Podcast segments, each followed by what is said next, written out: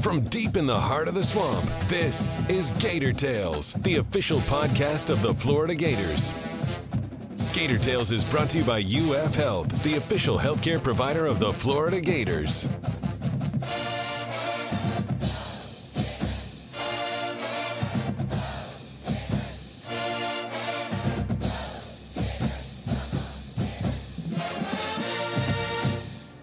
Welcome to Gator Tales. I'm your host, Adam Schick.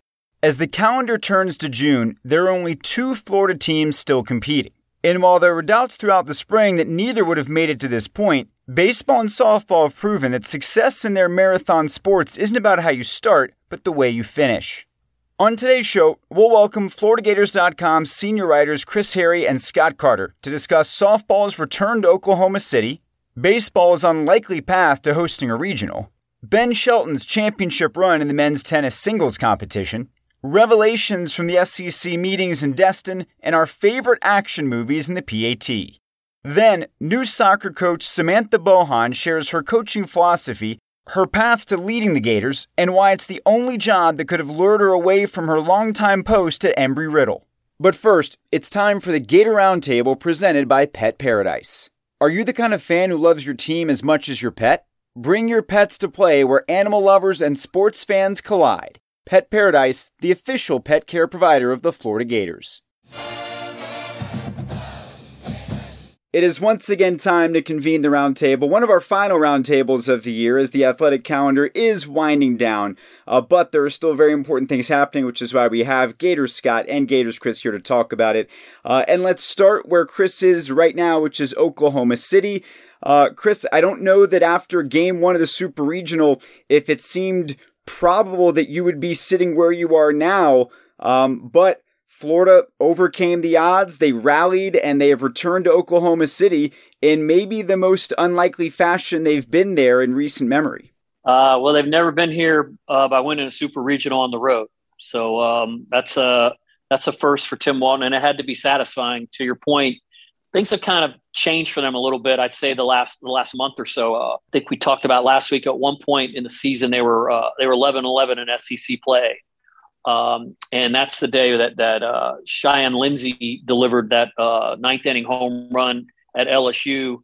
And Tim Walton, you mentioned it again during their uh, arrival press conference here in, in Oklahoma City, his biggest hit of the season because he thinks it just kind of gave the Gators something that maybe they've been missing uh, to that point.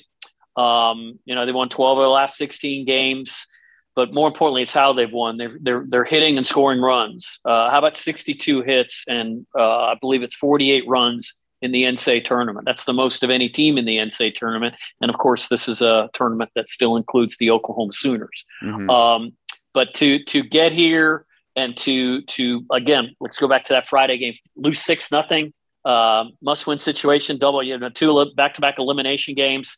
Won the first one 7 3, and then uh, really uh, never even never even let uh, Virginia Tech like breathe in the uh, in the decisive game three. Four nothing lead out of the box, ended up winning 12 nothing.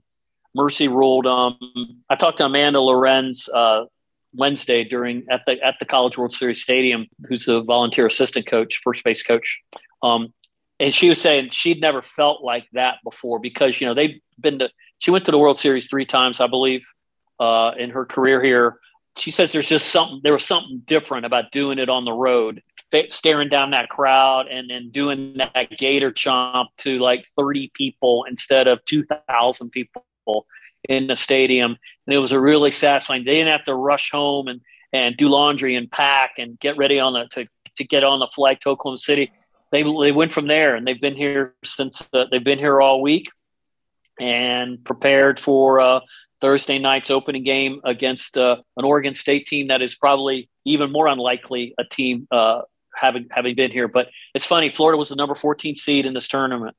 Uh, the two, the three, the four are all gone. So is the six. So is the six. The four, Florida is the four is at 14 is the fifth highest seed in this in this uh, tournament there were three unseeded teams here. So I guess that's kind of like a sign that uh, uh, really there are no givens. Now, having said that, Oklahoma was a pretty big given. Excuse me. Last year they were 56 and four, I think, 57 and four. This year they're 54 and 2 Mm. Um, but two of those losses came against Texas and against Oklahoma State, and both of those teams are here. So Sooners are the overwhelming favorite to win. They have they have three hitters that hit over 400. They have I think seven that hit over 340. Uh, of course, in, in Jocelyn Alo, they have the number one home run hitter in NCAA history. I guess I wrote in my story. They're kind of like Ivan Drago. You know, mm-hmm. you're gonna have to you're gonna have to bloody them to prove that uh, that they're that they're beatable.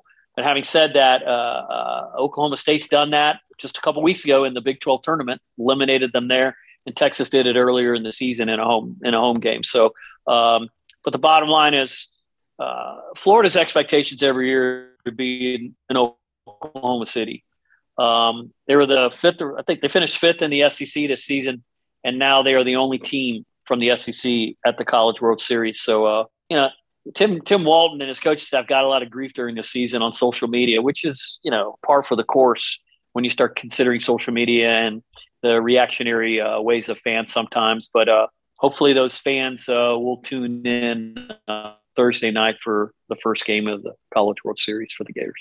Florida has the benefit of not being in the same bracket as Oklahoma, though they are in the same one as Oklahoma State. So if they were to win, Oklahoma State wins, then you get again that matchup with Tim Walton and his former assistant coach Kenny Gajewski. Not to mention Jen Rocha, Tim Walton's longtime former pitching coach, is the pitching coach for Oklahoma. There's all kinds of storylines there.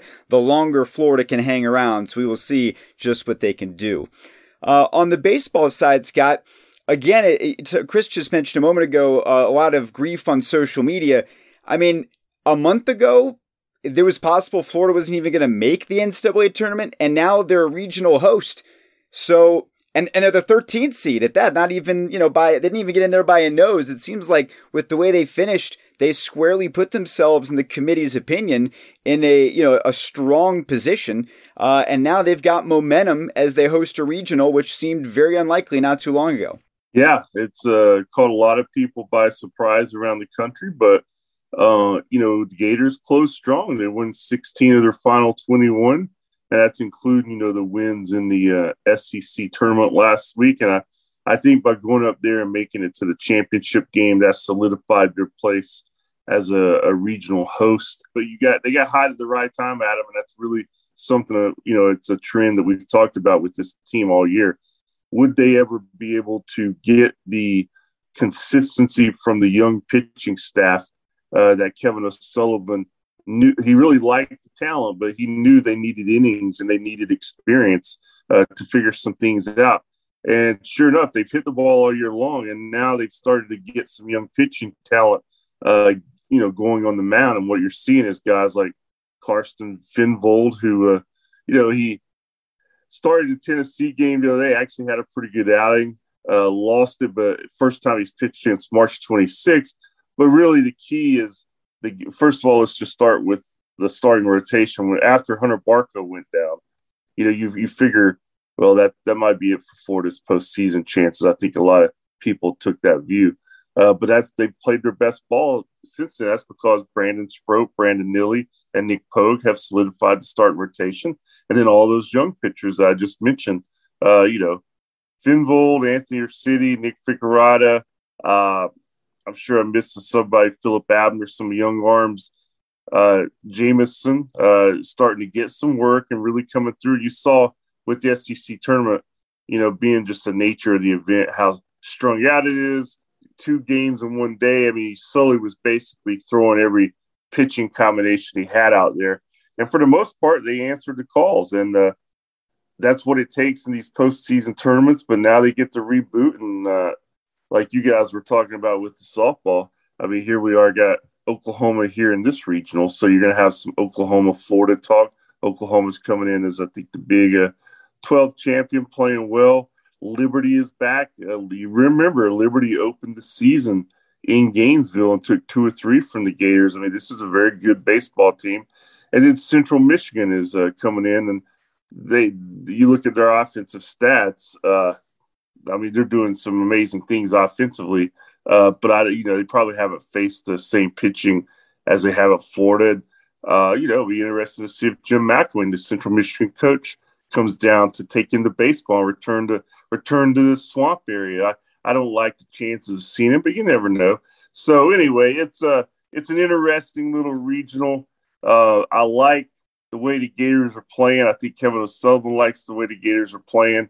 And he said as much, you know, in the SEC tournament. Now you just see how it shakes out. I think they have every every reason to think they can get out of this regional, and then you just don't know what's happening. And you still in softball or softball bracket with all the upsets. I mean, you know, you would think, okay, this is definitely the Gators' last time hosting this season. They'll have to go on the road for Super Regional, but you just don't know. And that's why it makes the postseason fun, and it's what makes baseball, especially, a little different than other sports uh, because the season is so long, and uh, what a team looks like at the end of the season is often uh, much different than what it looked at looked like at the first or mid season. And I think Florida fans who uh, what's the word I'm looking for, who tossed this team in the trash at mid season, I think maybe they're starting to pick them back up. uh, and again, you talk about if the seeds hold. If they do, Florida would go to Virginia Tech, just like softball did, and almost the same exact pairing 14 3 compared to 13 4.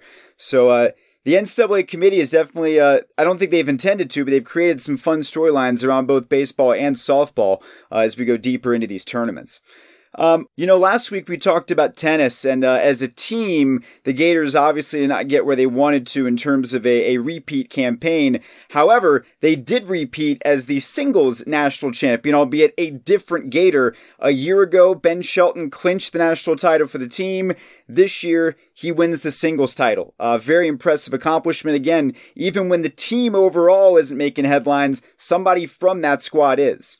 Yeah, just a sophomore, Ben Shelton, obviously the son of uh, head coach Brian Shelton. He didn't even qualify for the singles last year because he wasn't ranked high enough. He was wow. playing, he was playing at he was playing at the number five spot for the team last year when he did have that clinching championship point in the Baylor match. Um, he had a hell of a, a, a off season last year. Played in some tournaments and succeeded in some tournaments. Had a really good fall and ascended uh, up to past Sam Riffice, who was the NCAA single champion last year and took over the number one spot for Florida and played there basically the entire season and went into the postseason as the number two ranked singles player in the country and ultimately got uh, paired up against August Holmgren, uh, the number six ranked player, I believe, from the University of San Diego. Holmgren won the first match in their championship uh, round and uh, that, that was basically it. Uh, uh, Brian Shelton dominated uh, the last two sets. Just an incredible. He has an incredible serve. Uh, he had a couple aces. He had a, some, I would say, some luck went his way in the match the day before against, I believe, it was Andy Walton from Tennessee.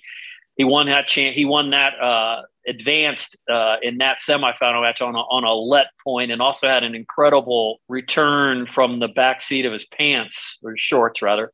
Um, it, at, at a really harrowing time of the match late and really had some incredible shots. And this guy is is is the real deal. He's left-handed, about six two and a half, uh, wildly athletic. Uh, I didn't know this. He was a football player when he was a kid, uh, hmm. but had gravitated more toward tennis. Obviously, his father was obviously a great athlete, ACC tennis champion, and is also his club champion here at the Country Club in golf in Gainesville, by the wow. way. Um, so it's a it's it's a it's an incredibly athletic family. He has obviously serious pedigree in tennis, and again, just a sophomore. But Florida now has four uh, all-time NCAA singles champions, and two different players won back-to-back championships for the same school. So congratulations to Ben Shelton and his father, who a year ago celebrated a uh, what at the time was a historic uh, milestone to get Florida its first men's tennis championship. So fast forward a year later, and they're hugging after his son wins the NCAA 22 singles championship. Really, really cool story. Moving on to another a developing story. Uh, you know, we talked last week about the cage match between Nick Saban and Jimbo Fisher in Destin. Uh, it turns out it did not happen. Unfortunately, I know Scott was really trying to do what he could to make sure that it did. But the coaches are there, the ADs are there, and everybody's weighing in on the big topic, which we talked about last week scheduling and the future of the SEC. Uh, Billy Napier spoke about this. Know Scott Stricklin did as well. What are we hearing from the, the people that are most important when it comes to this topic? Well, uh, the the big issues are obviously NIL and the scheduling, uh, and you know you've seen. I think they're just at a point of okay, we've had this around for a year. Uh, it's probably not going as the way many of us envision, and we we need to do something about it. And I, I, one thing I've seen this week that I like is that you know you've heard some conversations about maybe getting Congress involved and let them try to figure it out well, I think the leaders of college athletics, or at least in the SEC, are starting to say, you know what, we're probably better off trying to figure this out on our own. And uh, so, you know, we'll see what developments come from this. I mean, it's an ongoing story. Uh, obviously, uh, the media showed up over in Destin this week, seeing what Nick Saban and Jimbo Fisher would have to say. Hey, I think after uh, the the fireworks from earlier this month, both guys toned it down a little bit. I'm sure at the urging of uh, SEC Commissioner Greg Sankey. And now it's you know it's just going to be a, a, story that continues. I mean, you know, everybody's talking about the matchup this year between those two. Certainly will be, I think, the SEC's um, probably most talked about game of the year when it happens if both teams are are doing well. We'll see if they've really kissed and made up by the end, or if, if there's still some. Uh, blood boiling us. So that's a few months away. But from the Gators contingent over there, Adam, really, I mean, Billy Napier, one thing that I think is clear, he's 42 years old and he's got his first major gig. And he uh, he's been one of the coaches, if you've heard him talk consistently, who he's embraced the NIL and he just, he looks at it more as an oppor- opportunity than maybe another hurdle to clear. So I think you're seeing the age of the, these coaches in college football now starting to separate. The older coaches, the more established coaches, you're there. You can sense some of their uh, disgruntled view of the NIL and and you know how they wish maybe that wasn't involved in sport. And younger guys like Billy Napier and Eli Drinkwitz in Missouri and other guys. I mean, this these are the circumstances in which our career are going to exist. So either we're going to stay in this and figure a way to operate within these guidelines and these uh, this era that we're in, or maybe go uh, sell cars or something. it seems like Billy Napier is certainly one who wants to still coach, and I think that's why you're seeing him be one of the big proponents of the NIL and what it means. He said yesterday that he just looks at it as part of the game now; it's part of the competition, and so I, I think that's the right attitude. And I think Florida fans probably should breathe a little sigh of relief that that is his attitude because I think the previous coach, I think, had some issues embracing that era and probably cost him at the end. So, uh, but yeah, the, the NIL, and you know, it's kind of one of those topics. Somebody, I'm already tired of it in some way. yet it's just dominating everything, and there's still no solutions or no uh, system that is going to regulate this. So, uh, sooner the better, I think, for everybody. But are we any closer after the SEC meetings this week? I don't know. I sure hope so, but at least they were having some serious dialogue about it. I want to turn our attention now to the PAT. Since the last time that we spoke, I saw Top Gun Maverick twice. I saw it once in IMAX and I saw it once in Dolby Cinema. Uh, pro tip IMAX is better. If you have the ability to see it in IMAX, you absolutely should. And one of the reasons why it is so good is because it's an old school action movie with real stunts. It's not all computer generated stuff, and it feels like the stakes are real. And it when I left there, I had this feeling of they just don't make movies like this anymore. And it made me think of you guys because you're old school guys. And I wanted to talk about action movies specifically. Tell me your favorite action movies. Uh, and maybe Top Gun's in there. I don't know, but go ahead, give give it to me. What do you guys have for me? I mean, mine's pr- pretty easy because when it came out, nobody really knew anything about it. And I, will be honest with you, I, it wasn't that hyped up because the star wasn't that big a star at the time, but the people making it at the time, because you had at the time, you had George Lucas, who just made Star Wars, teaming up with Steven Spielberg, who had made Jaws and he had made Close Encounters of the Third Kind. And they rolled out this movie called Raiders of the Lost Ark. And, and I'll defy anyone to say that's not the most action packed movie of all time. And at the time, I remember uh, it was Time Magazine or Newsweek had it on the cover before it came out, and it's called a Cliffhanger Classic, and it harkened back to the days and drew in a bunch of the old guard at the time, old, older movie fans that remembered the old serials from back in the day, where you would go to a movie uh, back in the uh, 50s or what have you, and they would show you a, a, a, short.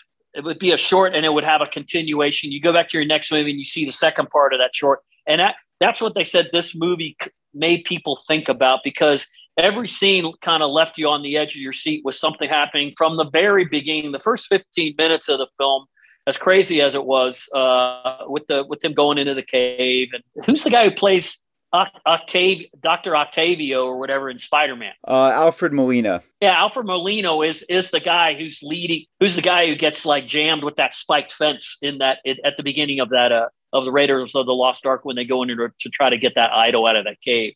But to me, uh, uh, that movie kind of set the tone for the computer generated action genre. That wasn't, and it happened on on dry land, not in outer space. Hmm. Um, yes, it had some uh, occult kind of things to it and whatever. But Raiders of the Lost Ark, and, and I, am not crazy about what the brand became after that. Uh, I think there was only maybe the third one was okay. The one with Sean Connery was okay.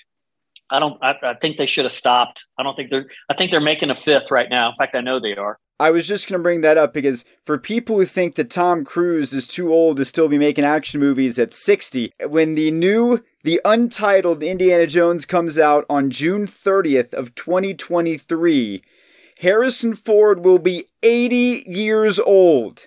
Correct. And he's still playing Correct. Indiana Jones. Correct. And uh, there was a time where he was supposed to be giving off that mantra to. It was supposed to be Shia LaBeouf. Shia, Shia LaBeouf, Shia LaBeouf, yeah. right? Yeah. So, so uh, yeah, uh, and I guess uh, Shia went his way. kind of blew his shot at to, yeah, be, the, to be the Indy Indy Junior or whatever. But uh, of the Lost Ark, that's a pretty easy call for me. But again, I want to reiterate, I, I I I did enjoy Top Gun Maverick. Scott, you've been given a lot of time to consider this answer, so you better not mess it up. Well, you guys are both ahead of me, having already seen the new Top Gun movie. I do plan to see it. Uh, I was a big fan of the first one, really at the urging of my older cousin. That movie changed his life. He became a, a uh, military pilot. Wow. that movie. And of course, I still remember him getting some glasses like they wore in that movie and thinking he was very cool for a long time probably still has them. But uh, you know, I was looking at a list of the top action movies as you guys were talking, and I mean, there's a lot of action movies that I've enjoyed over the years. I can't, you know, like I remember one of the ones that was most hyped that I went to see and enjoyed was Terminator, you know, with Arnold Schwarzenegger. Mm-hmm. I, that was one of my favorites. Point Break is another one that jumped out at me. I really enjoyed that movie uh, for different reasons and a kind of a sci-fi but I think just probably from just first time ever seeing an action movie and wanting to go back and see it again, I think I did two or three times. Do you guys consider Alien an action movie? I consider that a horror movie. It's more sci-fi horror, yeah. I just remember that was one of those movies that it, it intrigued me. I kept I went back to watch it.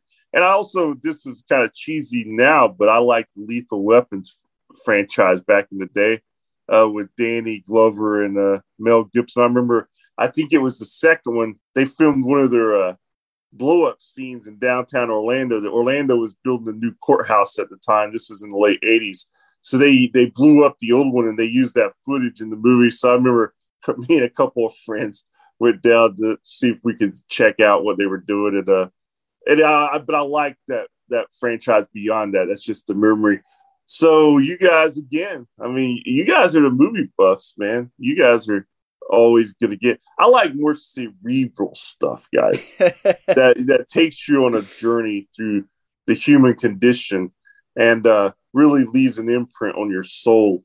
And sometimes, I'm sorry. Well, Scott, we need you to get to see Top Gun. Um, but there are more important things you probably have to do at the moment, which is, of course, preparing for regionals in Gainesville. Chris is going to be in Oklahoma City throughout the run as long as Gators softball is there. Chris will be as well posting content. So make sure to check those guys out. All their stuff will be up on FloridaGators.com, and you can find them on Twitter at Gators Scott and at Gators Chris. Gentlemen, thank you so much. We'll talk to you next week. Uh, thanks, Adam. Following the retirement of Becky Burleigh last spring, few thought Florida would be in the market for another coach roughly a year later, but that's how the situation shook out. So when Scott Stricklin went looking for a new leader, he set out to find a steady hand that could easily connect with the players, which led him to Samantha Bohon. After 15 years coaching Embry Riddle in Daytona Beach, Bohon had an incredible reputation in the state of Florida and a tremendous pedigree, which we learned more about in our recent chat. I was born in Fort Lauderdale, Florida, lived there for about six years, and then we moved the family, I say, back to Daytona because both my um, mom and dad's parents were uh, in Daytona Beach. So my father's uh, fifth generation from Daytona. So it was just inevitable that we would head back there. So I grew up most of my life in Daytona Beach, which was wonderful, and had the opportunity to go play uh, at Duke University. So I went there worked in the athletic department for a year, did grad school at University of North Carolina, Chapel Hill, did a year at the NCAA national office as an intern, and then got back into coaching. So my coaching career kind of began after I finished the internship at the NCAA national office. I have lots of questions about some of the things you just mentioned, so I'll go through them. Um, where did soccer first come into your life? What, what do you remember about when you first got into it, and, and, and what sort of hooked you on it? Yeah, I was the typical younger sibling. So my dad was the volunteer coach of my older brother. And I remember seeing them play. And so I was like, I want to do that too. But I played tennis actually pretty competitively. That was my my primary sport and soccer I played more recreationally um, when I was growing up until I was about maybe 12 years old. Then I kind of flipped and played more competitively with soccer and then kind of pushed tennis to the side a bit. What caused the flip? Was it like a, a eureka moment of some kind? there was one moment I do remember. I had I had achieved a, earned a ranking in the state of Florida uh, for top 20 and with that came some opportunities to play in some specific tournaments and uh, just that elevated the whole level a little bit. And we went to one tournament with my parents down south and I played one of my friends. And I just remember it being really hard to continue to keep playing your friends. And I lost in that tournament earlier than I was supposed to. And I remember the drive back just feeling like this wasn't really what I was excited about doing at the same time I had an opportunity to potentially go live as a boarding student over at Nick Bollettieri's tennis academy and the two kind of combined simultaneously to help me understand that that wasn't really what I wanted to do. I think I realized I really enjoyed a team sport a little bit more. And just the professionalism of youth sports for me wasn't really appealing. Um, so I, I, essentially just made the switch there. So I stayed playing tennis for probably the next year afterwards, but a little bit more casually. And then I just um, kind of let tennis go altogether after that. I'm told you had a, a, doubles partner that we might know. Who was your doubles partner? Yeah, in training at the Bollettieri Academy that one summer, I got to play doubles uh, a couple times with Jennifer Capriati. Now she was a far better player than I was. You know, I remember one tournament where you had to be top 20 in the state to be in, and I was in the U12 division as an 11 year old, and she was in the U18 division as an 11 year old. Wow! So um, she was definitely uh, a much better player than me, but we really hit it off. I remember getting along with her very well and we, we had fun at that particular tournament. We were just kind of joking around little kids. Was part of it that you saw what she was able to do and seeing the level that she was at and thinking, wait, maybe I'm maybe I'm not there? Was I mean, was that part of it? It's hard to think about that now. Uh, to remember what I was actually thinking, I, I certainly think that now. Of I do remember there being this real seriousness around her tennis that you know she went pro pretty pretty soon after that. So i do remember there being this kind of pressure around her. I remember her dad in particular and just the expectation. I mean she was i think 12 years old playing in this u18 international tournament. I remember there were players from all over in this in this event. So i do remember her enjoying to kind of be a kid a little bit um, and i remember we stuck post-it notes around people's rooms, like the hotel rooms, just as being little kids. Mm-hmm. So Um, but I don't know if I was acutely aware of that then at that age. I was I became I think a little bit more aware of that after the fact. Hmm. So you went on to play soccer at Duke, which you mentioned before. Um, what do you remember about your career as a player and, and the memories you took from that and, and the experiences that obviously made you want to stay in the sport?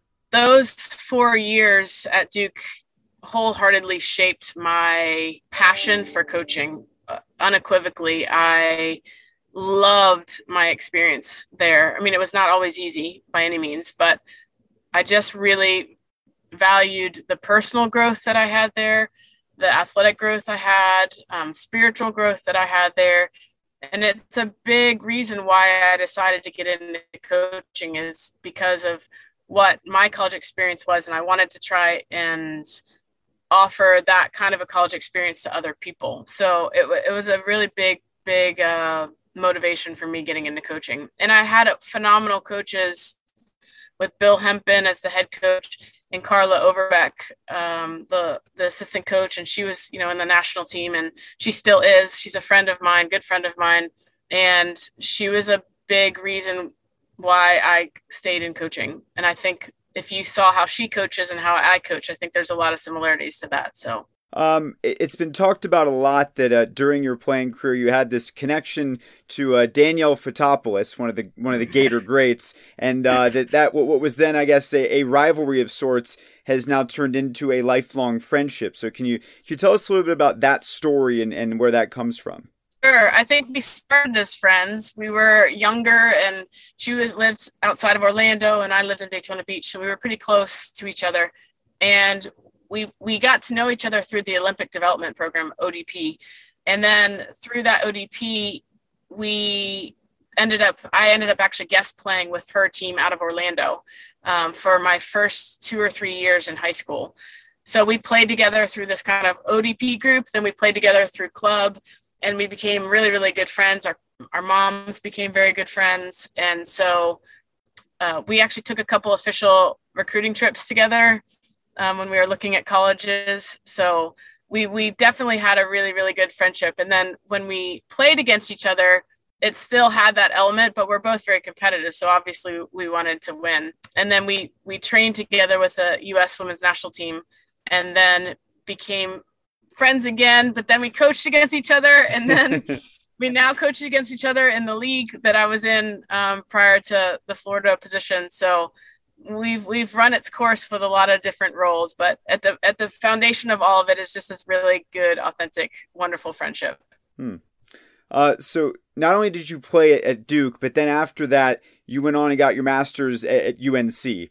Now, I, I recognize maybe the richness of this as someone who is married to a Seminole, but that that's not me, right? That, so I don't I'm I'm not split in half. I've got the the other side of my relationship. You have this this dichotomy here of the Duke, the UNC within the same person.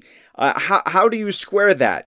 I jokingly say that my time at Carolina was my community service project. so I, am not I'm not sure that the Tar Heels appreciate that, but yeah, I mean, two wonderful institutions, two very different institutions. Honestly, a private, smaller private school, and then a bigger state school.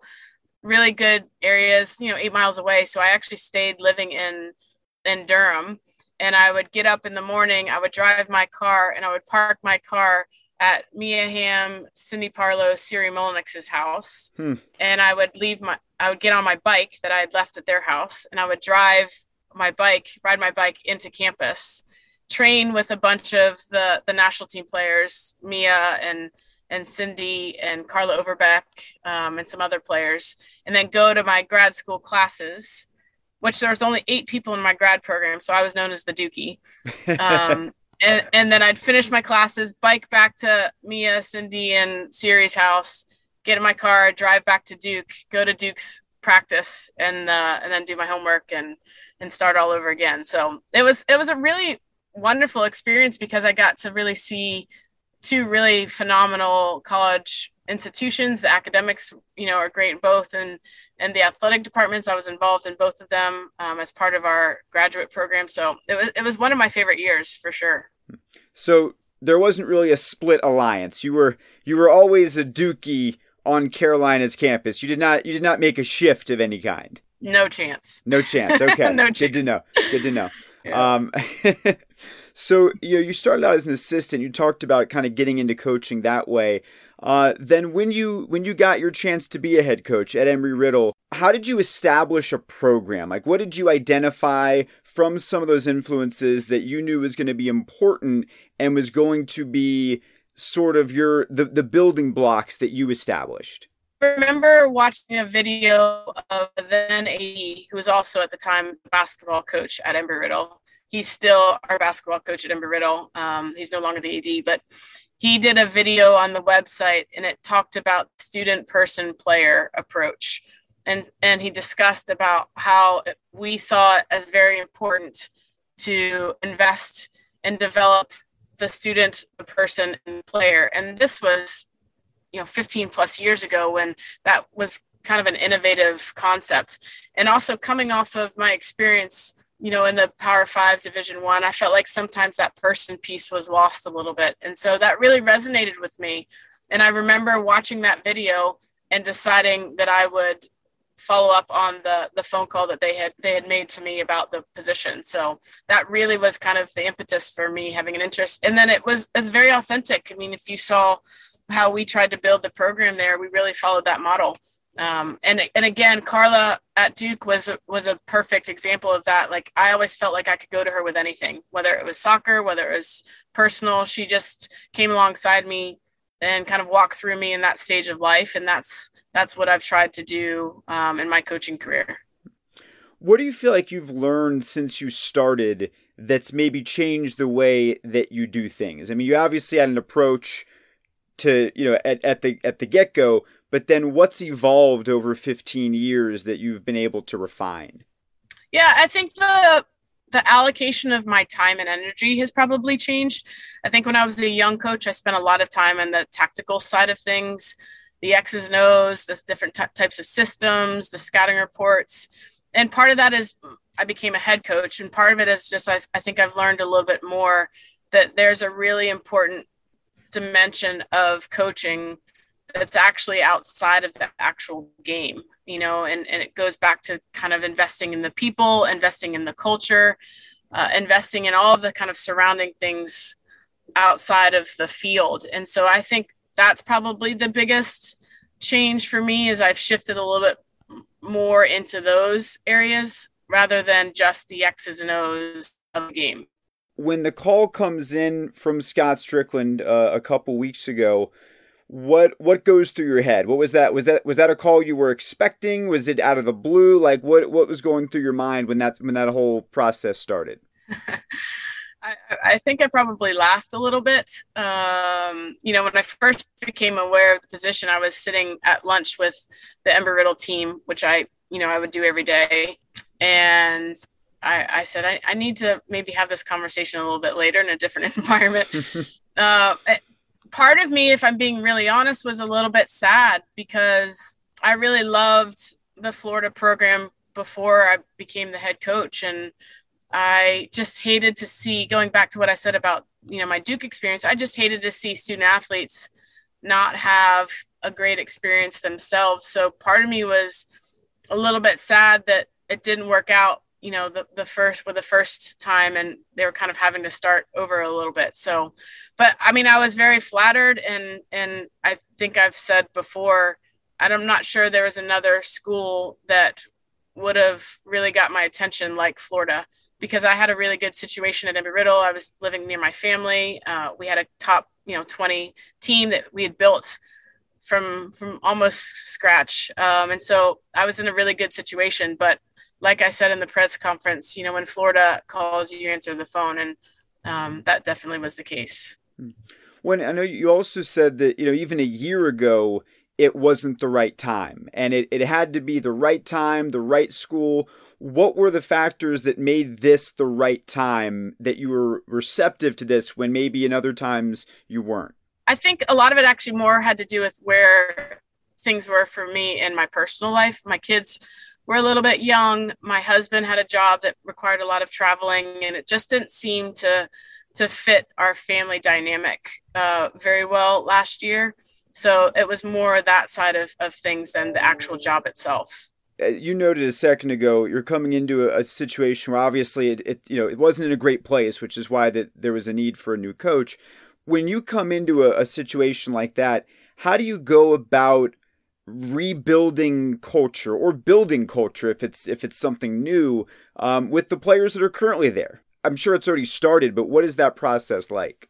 Carefully, you, you, you don't try you don't try to do too much too early. I think the first thing for me was just to try and allow the players to get to know me, who I am as a person, um, to to see what I value, my whys, like why I do what I do, and just to kind of extend a little bit of an olive branch for them to see who I am.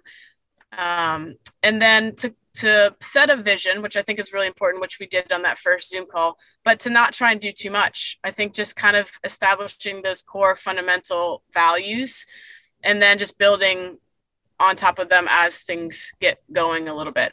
Hmm. So I think that, that that's the first step is is letting them get to know me, and then they'll see I, I'm I'm a very authentic person. I'll model a lot the things that I'm asking of them. So I think that's really important um, is to make sure you live out your values and not just say these are your values. And then just to be really genuinely interested in getting to know them, who they are, um, and making them feel like, you know, a collective, we're, we're part of a, a bigger team. You know, with soccer, you always have a philosophy generally. Uh, some teams like to play possession, some like to play more direct encounter. Um, what would you say your style is? What should fans expect to see the team look like as it takes shape?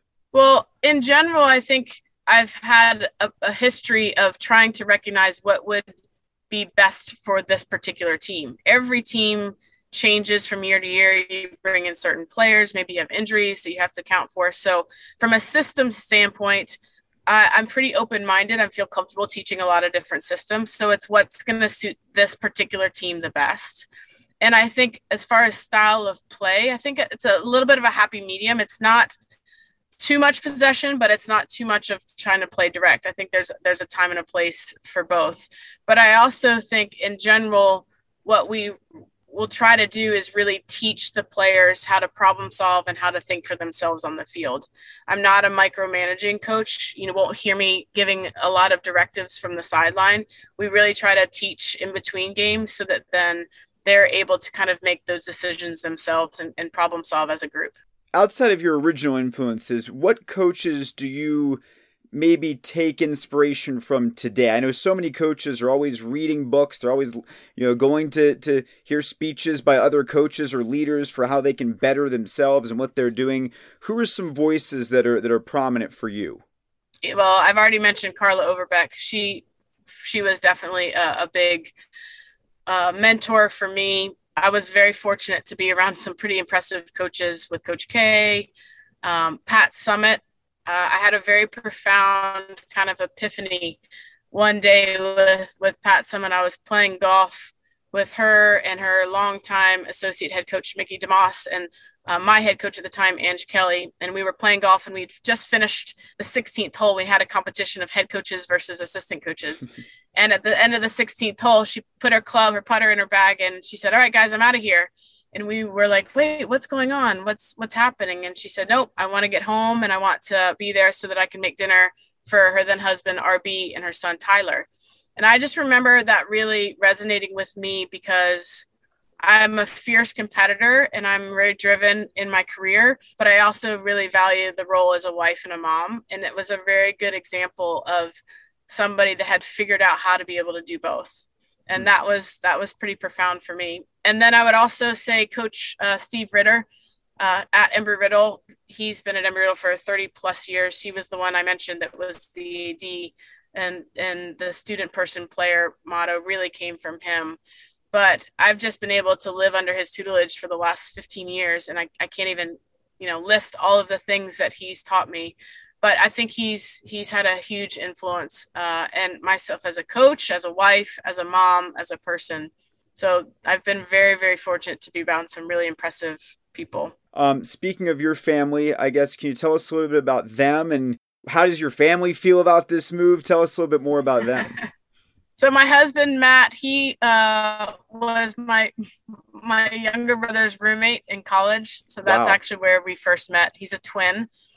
Yes. So they went to TCU. And so he's a Texas guy. He was born and, and raised in Texas. And the first time he actually lived outside of Texas was when he moved to Florida uh, for us to then get engaged and, and married. Um, and he's just a he's a wonderful supporter. He he didn't know that much about soccer, but if you look at his you know social media profiles, he now has like a U.S. Women's National Team logo, or he he's all in. So he's he's really he's an incredible supporter of of me as a coach, our teams, um, and even just the game in general. And then we have three sons. Barris is our oldest. He's 11 and he is all in. He loves our players. He's very close with players. He will be very vocal at games. He's he's all in. Um, I just saw a sign that he made last week after the press conference. It said Gators only, and if you don't like the Gators, get out. Um, so he, he's already he's already fully on board. That's a quick transition there, yeah. Yeah, that's just kind of who he is. He takes after his dad in, in that way for sure. Uh, our middle son Walker is nine, and he he is very excited to just watch the soccer. So he is a soccer junkie himself. He loves watching it on TV. He just loves to play. He's probably maybe a little bit more after my heart, but he's um he's very excited. He's a little bit quieter by nature, but he he's very excited. He wanted to see the field. He wanted to take a ball and go out on the field. So that was his thing. And then our youngest is Carter. He just turned seven and I think Alberta was his was his thing. So you know, they each kind of gravitated to different different things. But at the end of the day, they they know how enriched their lives have been from me being a coach, and and there's certain compromises that they have to make with me being gone sometimes, and um, you know maybe the highs and lows of of of coaching, but they also get to really uh, enjoy some of the experiences about being around a team and things like that. So I think they're all really excited. They're sad to leave their friends. They're sad to leave their family, but the good thing is it's it's close by. So we're trying to make plans so that they feel like they're not totally disconnecting. Hmm. As a family, it sounds like there's a lot of soccer, which I think would be expected. But when it's not soccer, what are some things you and the family like to do together? What are some of your hobbies off the field? We love camping. That was something that we tried to do in the off season a little bit before spring games would get going. So we would try to go just to a state park somewhere. We have a little camper trail that we pull behind my car and that's something that's that's fun that we really enjoy doing. We love fishing, so my parents live right on the uh, intercoastal so we could go to the dock or go out in one of the boats and and and fish. That's that's something fun for us to do. Um, and then we just love playing all sorts of sports. You know, the boys have done golf clinics and tennis clinics and, you know, flag football and basketball. So we just like playing. It doesn't have to be soccer. In fact, it's probably not soccer. We probably play more sports um, than we actually do with, with soccer, but we just enjoy being active and being outside and, and having fun. Final question for you as we bring things back around to this uh, this new challenge that you're inheriting. Um, this is the Gators, right? This is a huge brand. This is a team that's won a national championship. It's got a, a brand new facility uh, that you got introduced in just a, a, week ago. That's incredible. What is the what, what's the pitch as you go out? Pardon the pun. As you go out on the road and you start trying to bring in more talent to the program and, and build it back up what is it what what are you sharing with with prospective recruits with families about what the gators are going to be well i think it goes back to that student person player model if you look at the student piece it's a top five public school in the in the nation that's that's incredible so you know that you can rest assured that you're getting a really good education the person piece, there are unlimited resources to help support the student athletes. It's well documented that there's a lot of extra challenges that student athletes are facing right now. And the support structure that University of Florida has in place really is second to none. It's it's it's quite impressive and gives me peace of mind as a coach that I would be bringing student athletes into this environment that are going to be taken care of. And then the player piece, the, the SEC is a huge draw to play in a really competitive conference and the potential that this program has along with the tradition that it has I, I, just really think it's really the best of all worlds. And so I'm, I'm very much looking forward to building this up in a, in a new way and, and really trying to return it back to championship level. Well, it's a great pitch. You don't want me to play for you because I'm very bad, but I'm I know it's going to resonate all across the country as you as you start building this program back. So we wish you a lot of luck. Thank you so much for taking some time to talk to us, and uh, Gator Nation's excited to have you. Thank you. Thanks for having me. And that's going to do it for this week's show. If you haven't already done so, please subscribe to Gator Tales wherever you get your podcasts and leave us a review to help us continue to grow.